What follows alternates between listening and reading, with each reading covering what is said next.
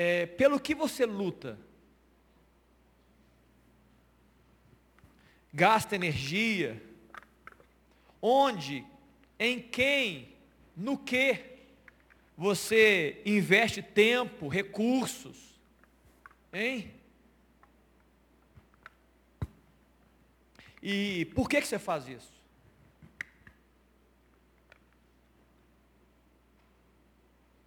É interessante notar que nós temos aqui uma galera de 14 em diante, né, uma galera mais velha, mais nova, mas nessa, nessa época né, de 14 em diante, começam as decisões, as escolhas da vida. É, para muitos, e para vocês, talvez a maioria de vocês, eu falo, não, mas eu acho que eu estou muito novo para tomar essas decisões. Mas é, mas é assim que está. As decisões chegam, né, futuros profissionais, Enem, carreiras, né, o que fazer, como é que eu vou estudar, o que, eu vou passar minha vida trabalhando. Está tudo aí nessa geração de vocês, né? Muitas vezes os nossos relacionamentos, namoros, né? Hoje é o dia dos namorados, né? Quantos não namorados estão aqui? Levanta a mão, por favor, os não namorados, né? Que não tem. Muito bem, parabéns. Deus abençoe você também. Você também é muito bem-vindo aqui, né? A sua hora vai chegar, amém, querido? Amém ou não? Sua hora vai chegar, amém, querido? Amém. A Bíblia, a Bíblia, ela diz que há um tempo para todas as coisas. E também há um tempo para namorar. Na hora certa, não, não acelera não, mas também não atrasa não, irmão. Não acelera, mas não atrasa, né? E muitas vezes nós estamos assim cheios de decisões difíceis, de escolhas para fazer, né? Esposa, marido. E é interessante que parece que as escolhas mais difíceis da vida elas, elas encontram espaço no início da vida adulta. Podia ser o contrário, né? Você podia viver uma história inteira cheia de maturidade, experiência, aí você diria o seguinte: não, agora eu estou pronto para tomar a decisão certa. Eu agora já vi muita coisa, agora essas decisões eu tenho. Mas não adianta, porque imagina se você fosse tomar a decisão só no final da vida. Como é que você vai vivenciar? Imagina o, o, o, aquela, aquele homem que estava enamorado de uma menina, um rapaz, e eles não tiveram coragem de tomar a decisão, e depois de 70 anos, ele descobre que ela seria a mulher da vida dele. Aí ele liga para ela: Alô, é você? E ela fala: Sou eu. Você lembra de mim no colégio, lá na faculdade? Lembro. Pois é, descobri. Você é a mulher da minha vida. Agora, 70 anos. Nem filho vai dar mais fazer, não tem mais jeito. Passou. Então, querida, tem certas coisas que têm que ser vividas na hora certa. E por mais que sejam difíceis, as decisões elas vêm sobre você e você precisa encarar essas decisões. E em Jesus, né, em Jesus tomar essas melhores decisões. Amém, queridos? O que te faz levantar da cama, jovem? Né, assumir riscos. O que te impulsiona a atingir alguma coisa? O que te impulsiona, né? O que, que te joga? É um fogo de trás que vai para frente para que você possa melhorar, amadurecer, crescer, ser aperfeiçoado e atingir objetivos, conquistar. O que, que te faz isso? Pensa um pouco sobre isso aí. É importante você fazer essa reflexão. Talvez você me responda da seguinte maneira: Ah, pastor, se eu soubesse a razão da minha existência, se eu soubesse por que, que Deus me criou, seria muito mais fácil para mim, porque eu poderia colocar todos os recursos no lugar certo, ao passo que eu não ia perder tempo com coisas bobas, coisas que eu não deveria investir tempo. Não, é, não seria, não, não, é, não é lógico que eu estou dizendo? Ai, se eu soubesse se eu tivesse um livro aberto da minha história completo, e eu pudesse dizer, não faça isso, porque não é para fazer. Ou então, faça isso com muito esforço, porque isso vai dar muito certo. Não é assim? Alguém pensa assim? Alguém se, encontrou nesse pensamento também ou não? Pois bem, é muito lógico isso. Entretanto, nem sempre nós sabemos eu até eu digo isso com 43 anos, muito bem vividos, que até hoje eu não sei tudo sobre a minha vida. Eu sei do que passou, isso eu garanto, é porque eu já vivi. O que virá, queridos, eu não sei o, o, tudo. Eu sei algumas coisas. Eu quero te dizer, jovem, para começar, para te dar um susto, que estar na posição que eu estou, eu de alguma forma sempre soube. E é bom saber. Eu não estou ocupando uma posição que eu nunca imaginei ocupar. E não estou dizendo que todo mundo tem que falar igual a mim, estou dizendo de mim. Eu não estou ocupando uma posição que eu nunca imaginei ocupar. Essa posição que eu ocupo hoje como pastor da igreja, presidente aqui da igreja, já passou na minha mente diversas vezes, fez parte das minhas orações, fez parte das minhas entregas. Porque eu acredito que Deus faz isso, tá jovem? Deus, na, na, sua oração, no seu clamor, você precisa fazer isso, Deus vai se revelando, né? Ele começa a falar uma coisa aqui, ele fala uma coisa ali, é um quebra-cabeça é, é, é, mal acabado, né? É uma peça ali, uma peça lá, você não entende muito bem, mas você vai vivendo. Daqui a pouco as peças se ajuntam. E você fala, olha, nunca imaginei, mas agora entendi o todo. E eu queria, a Bíblia, ela fala, a Bíblia tem algumas histórias muito legais sobre eh, histórias de pessoas que tiveram uma palavra direta de Deus, desde o nascimento. E outras que foram recebidas no meio da história. E outras que nem foram recebidas de uma forma tão clara, mas que se tornaram claras pela, pela vivência e pela experiência pessoal da pessoa. Sansão, havia um homem chamado Sansão, queridos. Sansão ele foi concebido por uma palavra profética. Chegou um anjo do Senhor chamado maravilhoso, o próprio Jesus, né? E ele declara lá em Juízes 13, olha, para Manuel, o pai e para a mãe, fala assim, olha, vocês vão ter um filho. E esse filho será consagrado desde o ventre, ele será nazireu e disse algumas coisas a respeito dele, mas a principal, naquele dia, antes de nascer, antes de ser concebido, ele vai ser o libertador de Israel. Ele vai, ele vai lutar contra os filisteus e vai ter vitória sobre eles. Eu não sei se alguém aqui teve uma experiência dessa que um pai e a mãe pode contar, né? Olha, filho, quando eu estava orando por você, Deus falou isso de você. A maioria possivelmente não. Mas aconteceu isso com Sansão. Então pronto, estava escrito, ei, você vai viver com um contexto e você vai se tornar o libertador de Israel. A unção de Deus está sobre você, vai ter força, você vai ser um, um líder do povo de Israel. Sabe o que acontece no capítulo 16? Ele é enganado por Dalila, eu vou contar a história rapidamente. Dalila, uma mulher bonita de um outro povo, inclusive do povo filisteu, exatamente o povo que era para ele lutar contra, para ele assolar, ele vencer, é a mulher que o seduz, é a mulher né, que o engana. Dalila tipifica para nós hoje, né, a sedução do mundo. É o que você deve vencer. Você deve vencer o mundo, mas o mundo te seduz. E muita gente está caindo aí, né, pelos cantos, sofrendo os impactos de uma sedução do mundo, né, das, da satisfação dos próprios desejos. E ele estando iludido, queridos, ele fala, ele abre seu coração para o mundo. Ele abre seu coração, ele fala tudo da história dele nesse momento. Dalila, né, na sua ilusão, corta o seu cabelo e ele já estava ele já estava vivendo um caminho de morte, ok, queridos? Sansão já estava vivendo um caminho de morte. Ali foi só o final, a gota d'água. O que acontece? A Bíblia fala que os filisteus vêm contra ele e antes ele era o maior vencedor da batalha. Sabe o que acontece com ele? Ele achou que ainda estava cheio do espírito. Ele achou que ainda tinha força. Ele não sabia, a Bíblia diz, que a, o Espírito de Deus, o próprio Senhor já tinha se retirado dele. Sabe o que acontece com ele? Ele é pego, maltratado, humilhado, furam seus olhos, ele virou chacota dos filisteus. Quando os reis faziam festa, chamavam ele, chama Sansão, aquele guerreiro forte que matava os filisteus, chama ele agora para dançar no nosso meio. Ele tinha um propósito, ele tinha uma palavra, ele tinha uma direção, mas ele fez uma escolha. É importante, jovem, que você entenda isso. Muita gente acha que tudo é, as coisas de Deus são fatalismos, né? Deus já falou, Deus já escreveu, vai acontecer, não importa o que eu faça, não se engane. Leia a Bíblia, não é assim que acontece. Não é assim, jovem. Você faz as suas escolhas, você faz as suas semeaduras. Há um texto também, um outro homem chamado José. A Bíblia diz que José não houve nenhuma palavra bíblica para os pais dele. Jacó não recebeu uma palavra assim, olha, José, vai acontecer isso com ele. Não aconteceu, mas José mesmo teve um sonho. Ele uma hora ele dorme, ele acorda e teve um sonho, um sonho muito esquisito, um sonho enigmático. E ele foi um pouco ingênuo, porque ele pega o sonho e conta para os irmãos. Ele fala assim, olha, vem cá irmão, eu quero contar um sonho. Ele era o caçula, né? Depois veio Benjamim. E ele falou assim, eu preciso contar meu sonho. Qual é o seu sonho, José? Eu vi onze feixes, onze irmãos. E eles se dobravam diante de mim ingênuo, tadinho. E ele chega e depois tem outro sonho. E ele fala, qual sonho? Ele fala assim, olha, eu também sonhei com o sol, eu também sonhei com uma estrela, e eu também sonhei com, com, perdão, com a lua, e com onze estrelas, e todos se dobravam diante de mim. E ele conta para todo mundo.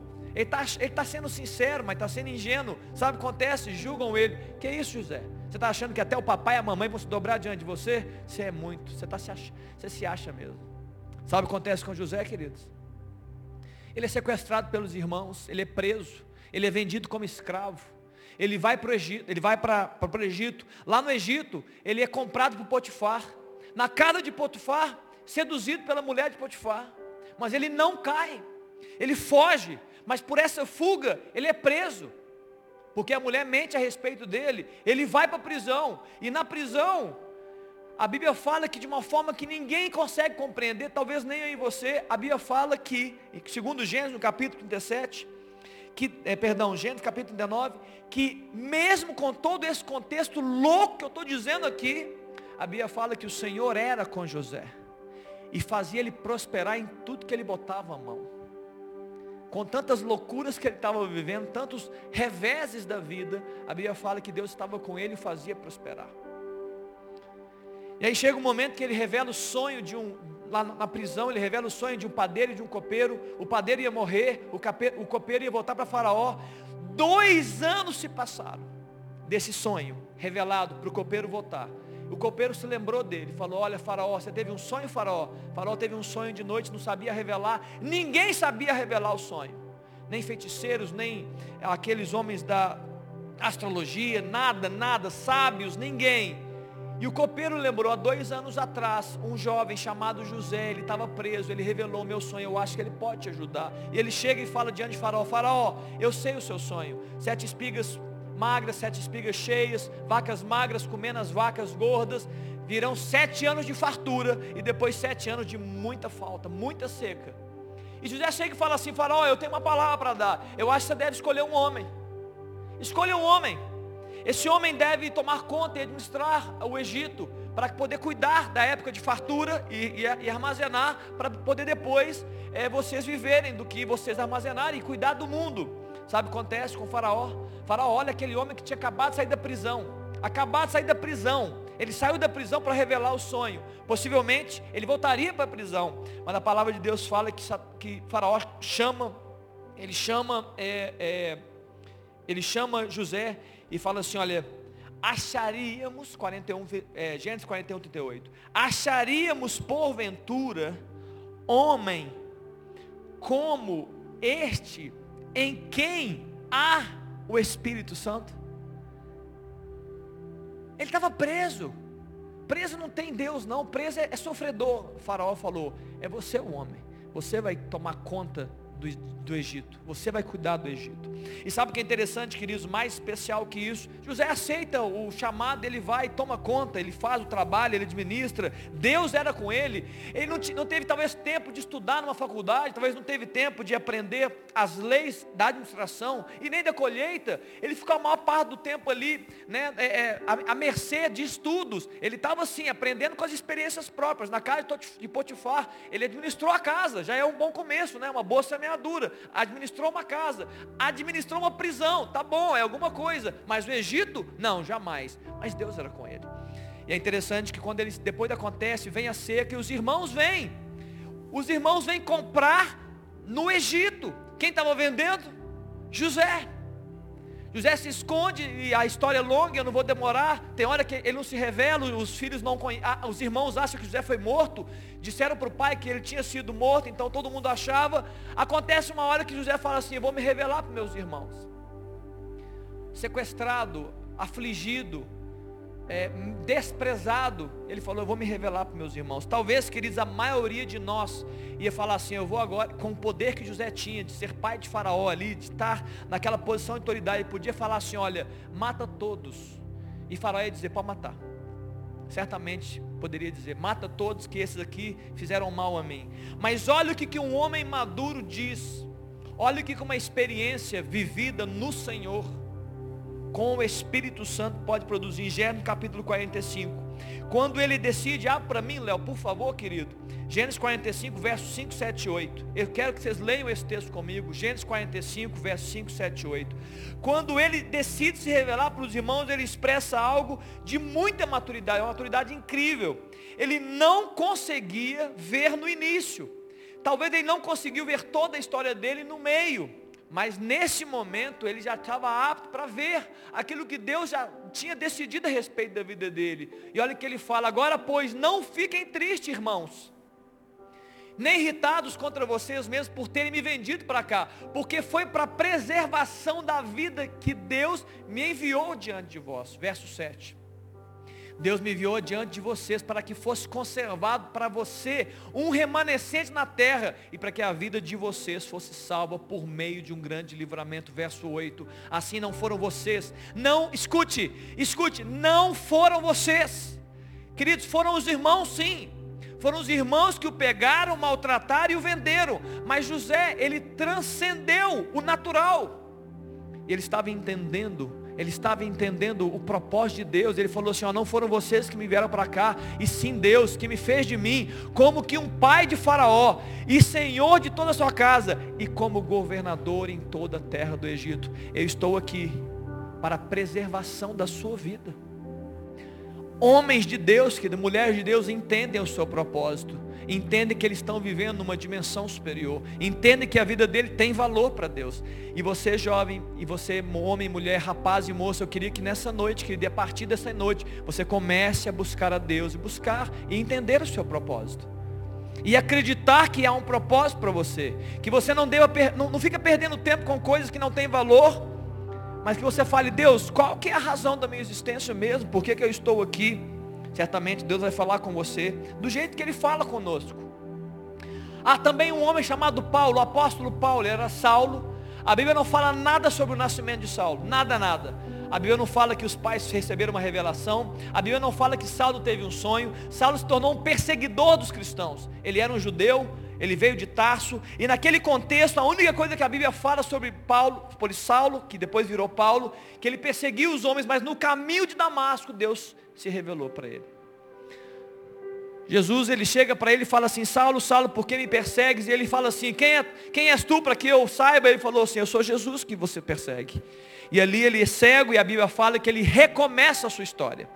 Ali foi um divisor de águas na vida do apóstolo Paulo, que ele antes era Saulo, e ele de perseguidor dos cristãos, ele se torna perseguido por causa da sua fé, um pregador da palavra, um pregoeiro do ano aceitável do Senhor. E sabe o que é interessante? Em Gálatas capítulo 1, no verso 15, Gálatas capítulo 1, no verso 15, por mais que não tenha uma palavra dirigida para ele desde o nascimento, por mais que não tenha nada, nenhuma palavra bíblica dizendo que ele foi escolhido, que ele era narizeu, que ele teve um sonho, que ele era consagrado, por mais que nada disso tenha acontecido, chega um momento que ele se encontra com Deus, e quando ele se encontra com Deus, ele encontra o seu propósito, e ele fala assim no verso 15, Gálatas 1, 15, quando porém ao que me separou antes de eu nascer e me chamou pela sua graça, aprove revelar seu filho a mim para que eu pregasse entre os gentios.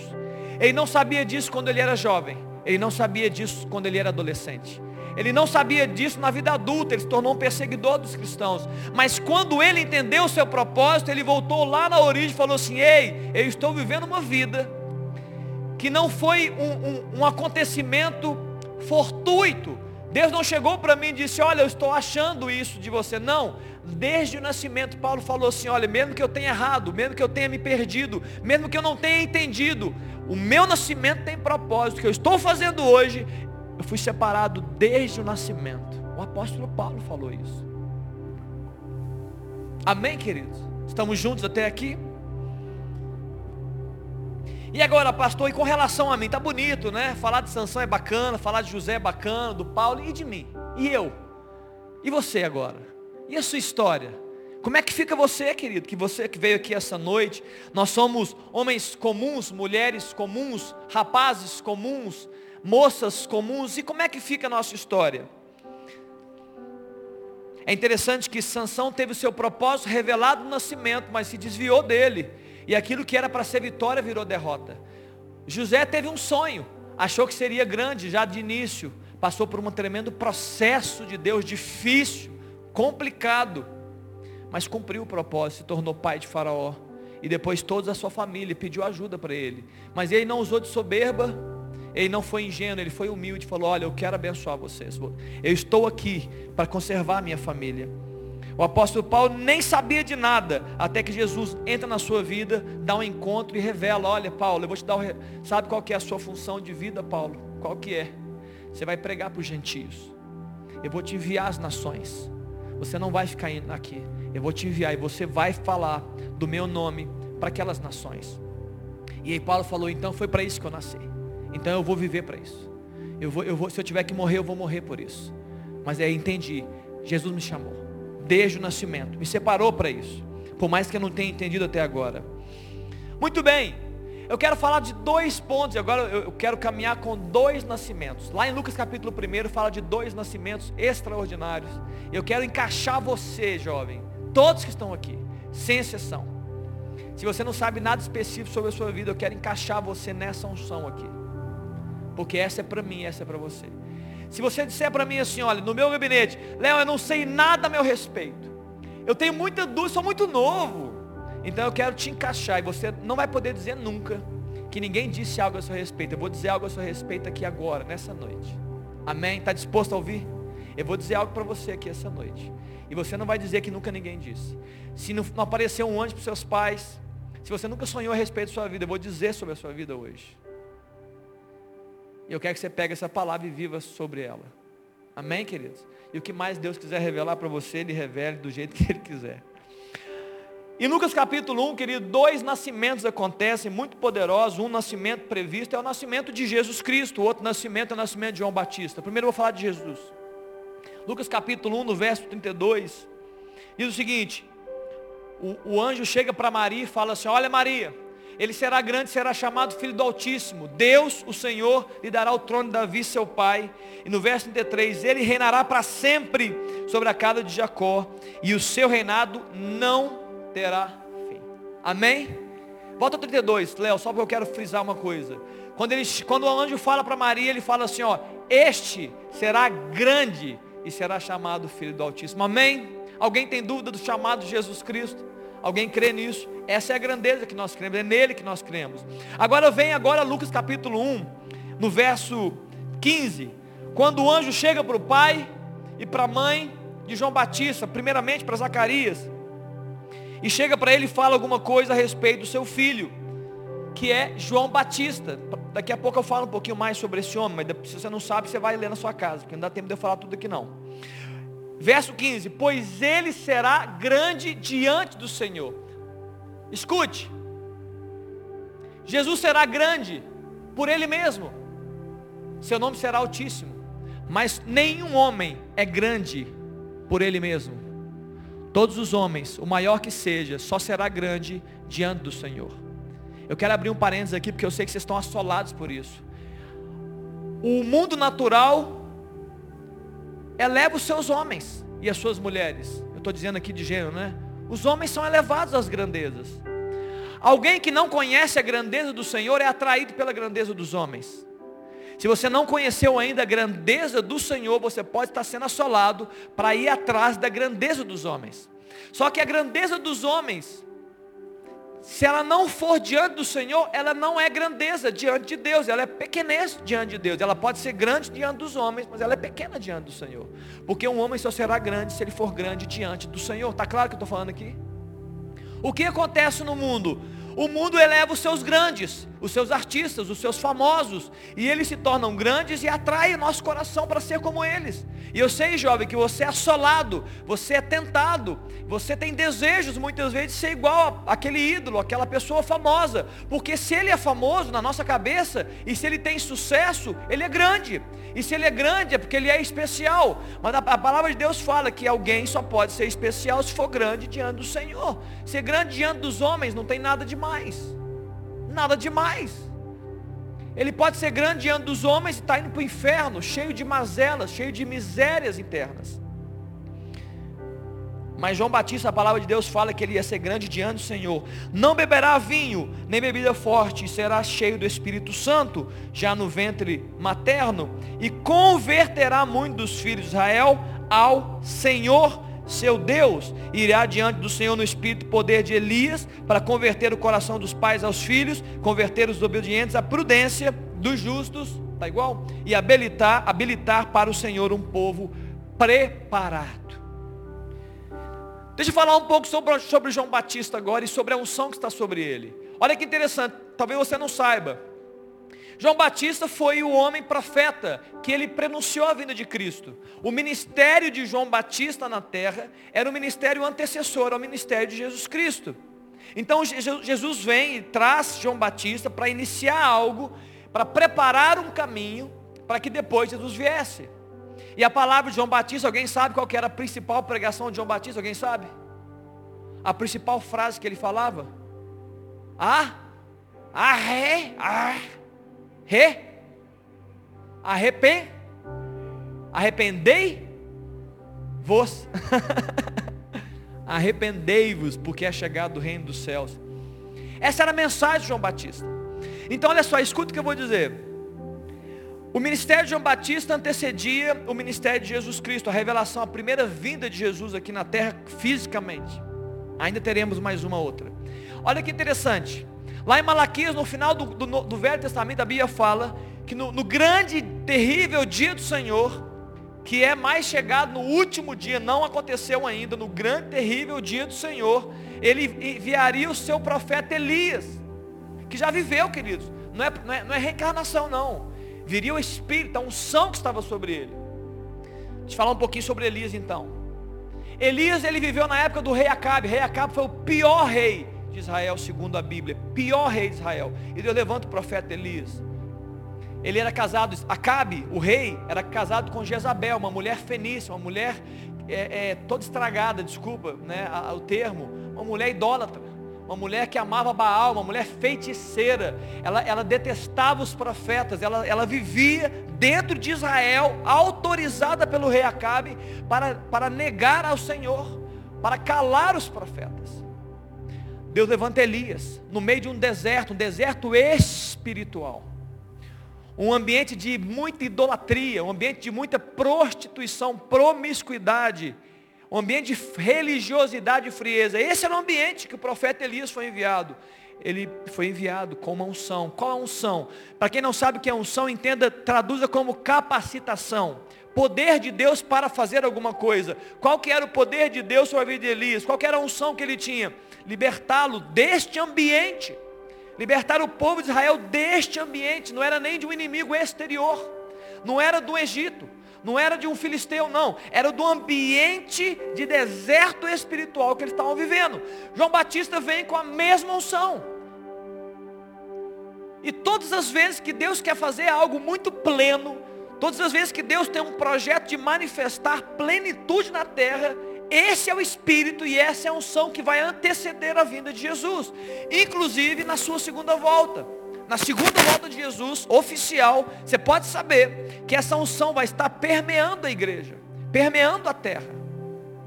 Mas essa unção não vai durar apenas no, em alguns momentos. Ela pode ser liberada hoje. Porque não é apenas a respeito da primeira vinda de Jesus física ou a segunda vida. Tem a ver com qualquer nível de manifestação de Jesus. Todas as vezes que Deus quer manifestar glória, Todas as vezes que Deus quer manifestar poder, essa unção de Elias antecede, porque ela convoca. Por quê, pastor? Por quê? Porque ela convoca o povo para um despertamento. Ela convoca o povo para um realinhamento espiritual com Deus. Ela convoca o povo para deixar os falsos deuses. Ela convoca o povo para se voltar para a palavra de Deus, para a Bíblia, para a oração. Está claro, queridos? Então está escrito aqui o que acontece. E a Bíblia está cheia de exemplos, estou dando só apenas um exemplo. Se você falar comigo assim, pastor, eu queria tanto ver Deus se manifestando de uma forma sobrenatural na minha vida. Você quer ver, queridos? É a unção de Elias que você precisa. É arrependimento. É você chorar o choro de dor. Deus, eu não quero ser a mesma pessoa. Deus, eu não quero continuar com esses pensamentos. Eu não quero continuar com essas dúvidas, com essa incredulidade. Eu não quero seguir outros deuses. Eu não quero seguir os homens. Essa é a unção de Elias.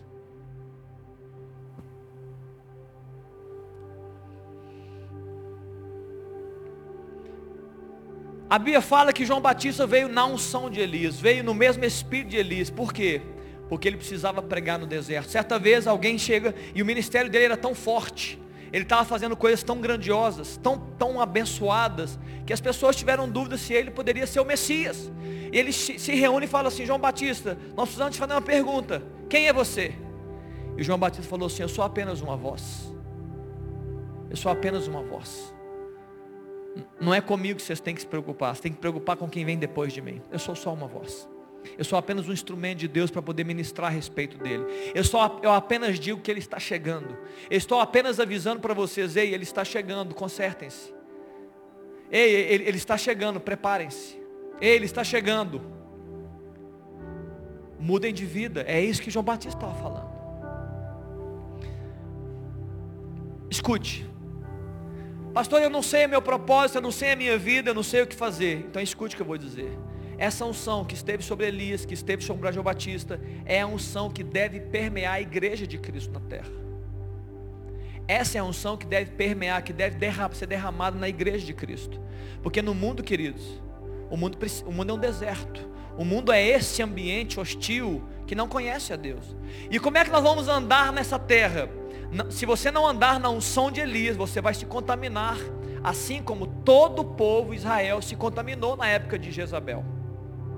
Se nós não andamos na terra com a unção profética que estava sobre Elias, que estava sobre João Batista, nós seremos contaminados.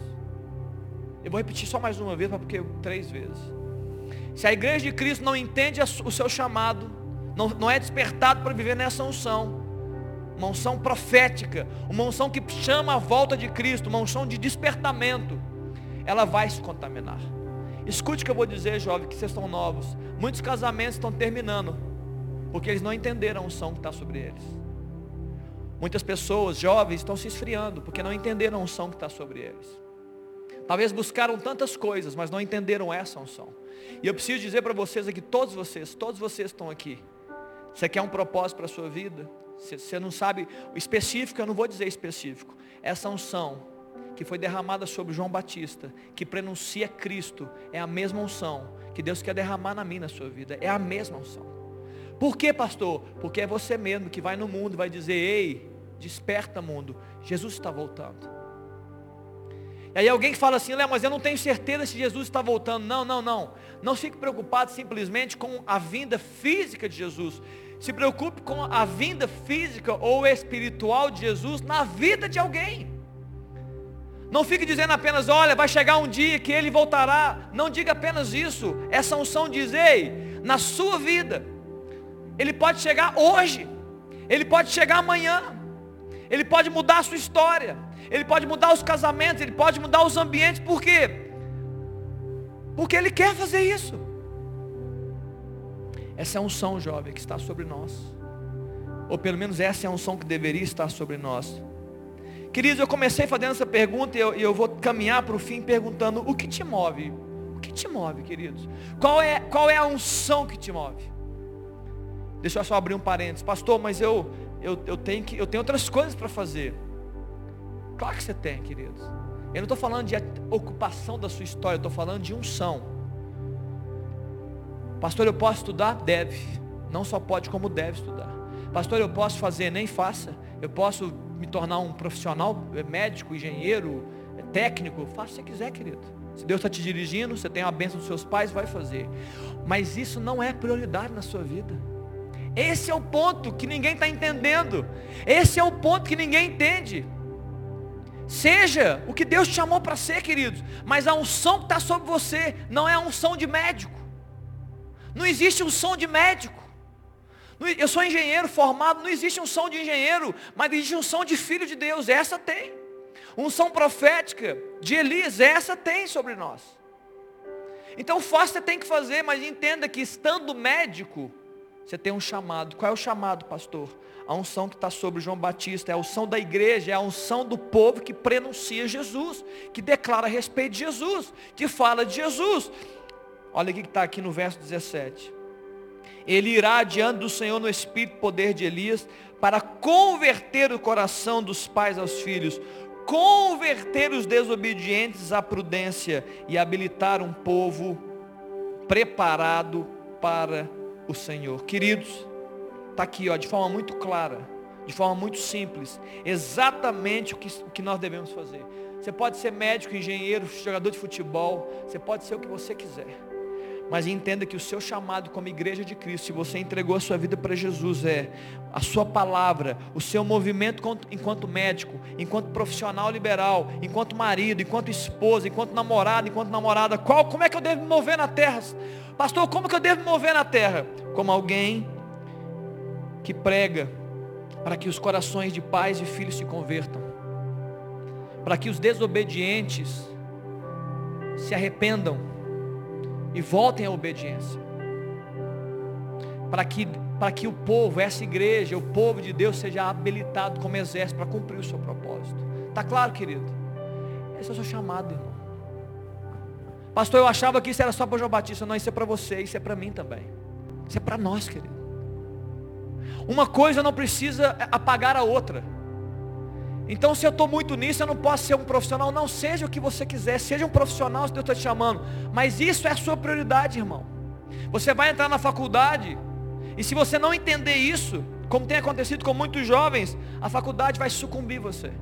Muitos jovens estão sucumbidos, sabe por quê? Porque não entenderam a sua unção, não entenderam o seu chamado, não entenderam o seu propósito. Está aqui, a unção que está sobre João Batista. Pastor, o que enquanto eu não entendo tudo, enquanto eu não entendo tudo, pastor, o que eu devo fazer? Se mova diante do Senhor e na unção de Elias, na unção que estava sobre João Batista, que declara o que? A plenitude de Cristo. Ele está chegando. Ele está, ele está pronto para se manifestar. Olha, ele está vindo. Ele vai vir. Ah, mas e, e, e se ele não voltar? Eu não estou dizendo de volta. Ele vem. Ele pode vir amanhã, depois de amanhã ele vem. O profeta, o homem de Deus e a mulher de Deus estão sempre declarando que ele está chegando. Jesus está chegando. Mas primeiro, queridos, primeiro, escute que eu estou terminando, concluindo. Primeiro, jovem, primeiro, primeiro, antes do segundo, primeiro, que essa unção que eu estou dizendo que está sobre você, faça primeiro a, a obra no seu coração. Não adianta você sair pregando arrependei-vos, arrependei-vos, se você não se arrepende dos seus próprios pecados. Não adianta você dizendo, olha, sejais obedientes a Deus, se você não obedece a Deus, não obedece nem aos seus pais. O que, que adianta você pregar uma palavra que você não vive? Então, primeira vez, deixe essa unção, querido, tomar a sua vida. Deixe essa unção mudar a sua história. Deixe o movimento de Deus acontecer de dentro para fora. Está acontecendo comigo, amém, amém, Jesus, está acontecendo, eu estou mudando, eu estou, eu estou entendendo, você está entendendo? Então abra sua boca e Deus vai encher sua boca. E aquele que ouvir a sua palavra também vai receber essa mesma unção, vai entender o que você está dizendo. Logo depois de você receber essa unção dentro de você, seja profeta, queridos. Entenda o chamado da igreja e que prenuncia a vinda e manifestação de Jesus na terra seja relativo ao grande dia do Senhor, seja relativo ao amanhã na vida de alguém. Amém, queridos? Eu queria orar por você nessa noite. queria que você fechasse seus olhos aí. Feche seus olhos. Eu queria que você conversasse um pouco com o Senhor. Você já ouviu tudo que eu tinha para dizer. Mas certamente Deus ainda tem mais para falar para você. Eu sei que Deus quer falar mais com você. Mas antes de, de falar uma, uma, de colocar uma segunda questão, eu queria fazer aqui um, um, um chamado de oração. Talvez você veio aqui essa noite ouvindo a palavra ouvindo essa palavra, esse chamado do Espírito de Deus para que você seja alguém, a igreja, representante. Mas talvez você esteja aqui essa noite e agora vai gerar uma química dentro de você se você tiver que responder dessa forma e você fala assim: Eu nunca entreguei a minha vida totalmente para Jesus. Eu ainda não entendi que eu devo ser isso que você está dizendo para eu ser. Eu não me encontrei ainda como igreja do Senhor. Eu ainda não entendi que eu tenho que agir no meu dia a dia com essa unção. Eu não entendi. Eu ainda não entreguei a minha vida. Eu, Jesus ainda não é o Senhor. Talvez você veja aqui essa noite nunca fez uma oração dessa. Dentro, Jesus, entra na minha vida. Eu quero receber o Senhor como Senhor da minha vida. Salva-me. Tem alguém aqui, eu queria que você levantasse sua mão, eu queria orar com você. Tem alguém assim, olha, pastor, eu nunca fiz essa oração, mas eu quero fazer essa noite. Eu quero dizer nessa noite, Jesus entra na minha história. Jesus muda a minha vida. Jesus, eu quero viver nessa unção que o Senhor tem reservado para mim. Tem alguém aqui? Levanta sua mão. Amém, querido. Jesus te abençoe. Tem mais alguém aqui? Levanta sua mão. Eu quero orar aqui. Mais alguém? Fala assim: olha, o que está acontecendo com você agora é uma química de dentro. Talvez você esteja aí cheio de química no seu coração. É porque Deus está te chamando, querido. O Espírito Santo está te chamando para vir para Ele. Ele está te chamando para uma religião. Ele está te chamando para o pastor. Jesus está te chamando aqui essa noite. E eu sei que tem mais gente aqui que precisa fazer essa oração nessa noite. Tem mais pessoas aqui. Por isso eu estou fazendo esse apelo. Levante sua mão. Tem mais alguém aqui? Olha, eu, eu, eu quero ter certeza da minha salvação. Eu quero entregar minha vida para Jesus. Tem mais alguém aqui? Levante sua mão. Eu quero orar por você. Eu não vou demorar muito, querido, que eu quero fazer um outro apelo também aqui. Mais alguém? Mais alguém? Não. Jovem, põe a mão no seu coração, todos. Eu te vi, tá, querido? Eu vi você. Eu vou orar por você aqui agora. Eu não vou pedir para você vir aqui por causa desse ambiente. Mas eu vou orar por você agora e você onde você está. E se você ainda tem dúvida aí no seu coração, fala para Jesus, eu está te vendo. Eu quero orar por você, Pai. Obrigado nessa noite. Ó Deus, ainda existe salvação em Jesus Cristo. Nós somos sim, Deus, esses que proclamam a manifestação de Jesus Cristo sobre a terra. Ó Pai, hoje, Deus, nós proclamamos salvação nesse ambiente. Pai, esse jovem que levantou a mão, e talvez outros que estão aqui, Deus, envergonhados, tímidos. Primeiro, Pai, tira a timidez do coração, arranca, Deus, os medos. Ó Deus, salva vidas nessa noite. Pai, toma esse jovem, ó Deus, fala sobre ele, libera sobre ele a sua unção, Pai. Ah, Deus, acolhe nos seus braços, coloca ele, ó Deus, em lugar alto. Abençoa, ó Deus, protege a sua mente, seu coração, livra-o do mal. Ó Deus, se ele tem andado em caminhos obscuros, ó Deus, em decisões difíceis, se ele tem sofrido o impacto desse mundo, Pai, seja para ele o Pai eterno e maravilhoso, acolhedor, protetor e direcionador. Salva essa vida, Jesus. Oh Deus, atraio a cada dia mais ao Senhor, Pai. Atraio cada dia mais ao Senhor. Libera sobre ele o poder do Espírito. Ó oh Deus, para que ele seja transformado de dentro para fora. E para que ele também, Deus, seja um apregoeiro do Senhor. Que a mesma unção, Deus, que é derramada sobre ele para o curar, seja a unção, Deus, que ele libera no mundo, Deus, para curar essa terra e curar esse chão que ele pisa. Salva, Deus, essa vida em nome de Jesus. Continua, jovem, com a mão no seu coração. Eu quero orar por você também. Talvez você ouviu nessa noite, você fala assim, é pastor, eu realmente estou vivendo meio que desapercebido disso. Mas eu queria viver essa unção. Eu quero viver essa unção, unção que está reservado para a igreja de Jesus Cristo, que proclama Jesus, que declara com ousadia, Ele está chegando, arrependei-vos. Põe a mão no seu coração, eu quero orar por você, queridos. Pai, continua ministrando, Deus, a cada jovem aqui. Jesus, no poder do Espírito, desperta os teus jovens, Pai. Desperta a tua igreja, Jesus. Ó oh Deus, eu sou apenas um instrumento, eu sou apenas, ó oh Deus, um meio, eu sou apenas uma voz, Jesus. Mas o Senhor é grande, poderoso, o Senhor é o dono da unção. Derrama sobre a tua igreja, Jesus Cristo. Derrama sobre esses jovens, Pai. O Senhor tem feito uma obra excelente, maravilhosa, Deus. Continua fazendo, traz os jovens para essa realidade espiritual de poder. Essa realidade espiritual, ó Deus, da igreja, onde nós somos proclamadores do Evangelho. Nós somos, ó Deus, declaradores de obediência ao Senhor. Nós dizemos, arrependei-vos terra, porque o Senhor está vindo. Levanta os jovens nessa unção, Pai. Que essa unção primeiro nos atinja, Deus, de dentro para fora que nós sejamos os primeiros a sermos transformados por essa unção, Deus, derramada sobre nós, nos faça mudar de vidas, transformados no poder do Senhor. E também, Jesus, que através de nós o Senhor libere essa unção. E que ela atinja, Deus, as nossas famílias. Que ela atinja, Deus, a escola, as faculdades, o trabalho. Ó Deus, a nossa vizinhança. Que ela atinja, Deus, a terra que pisarmos, ó Deus, seja recheada dessa unção. Levanta a tua igreja, Pai, hoje. É a minha oração, Pai em nome de Jesus. Amém, queridos? Amém. Deus te abençoe. Louvado seja Deus. Aline.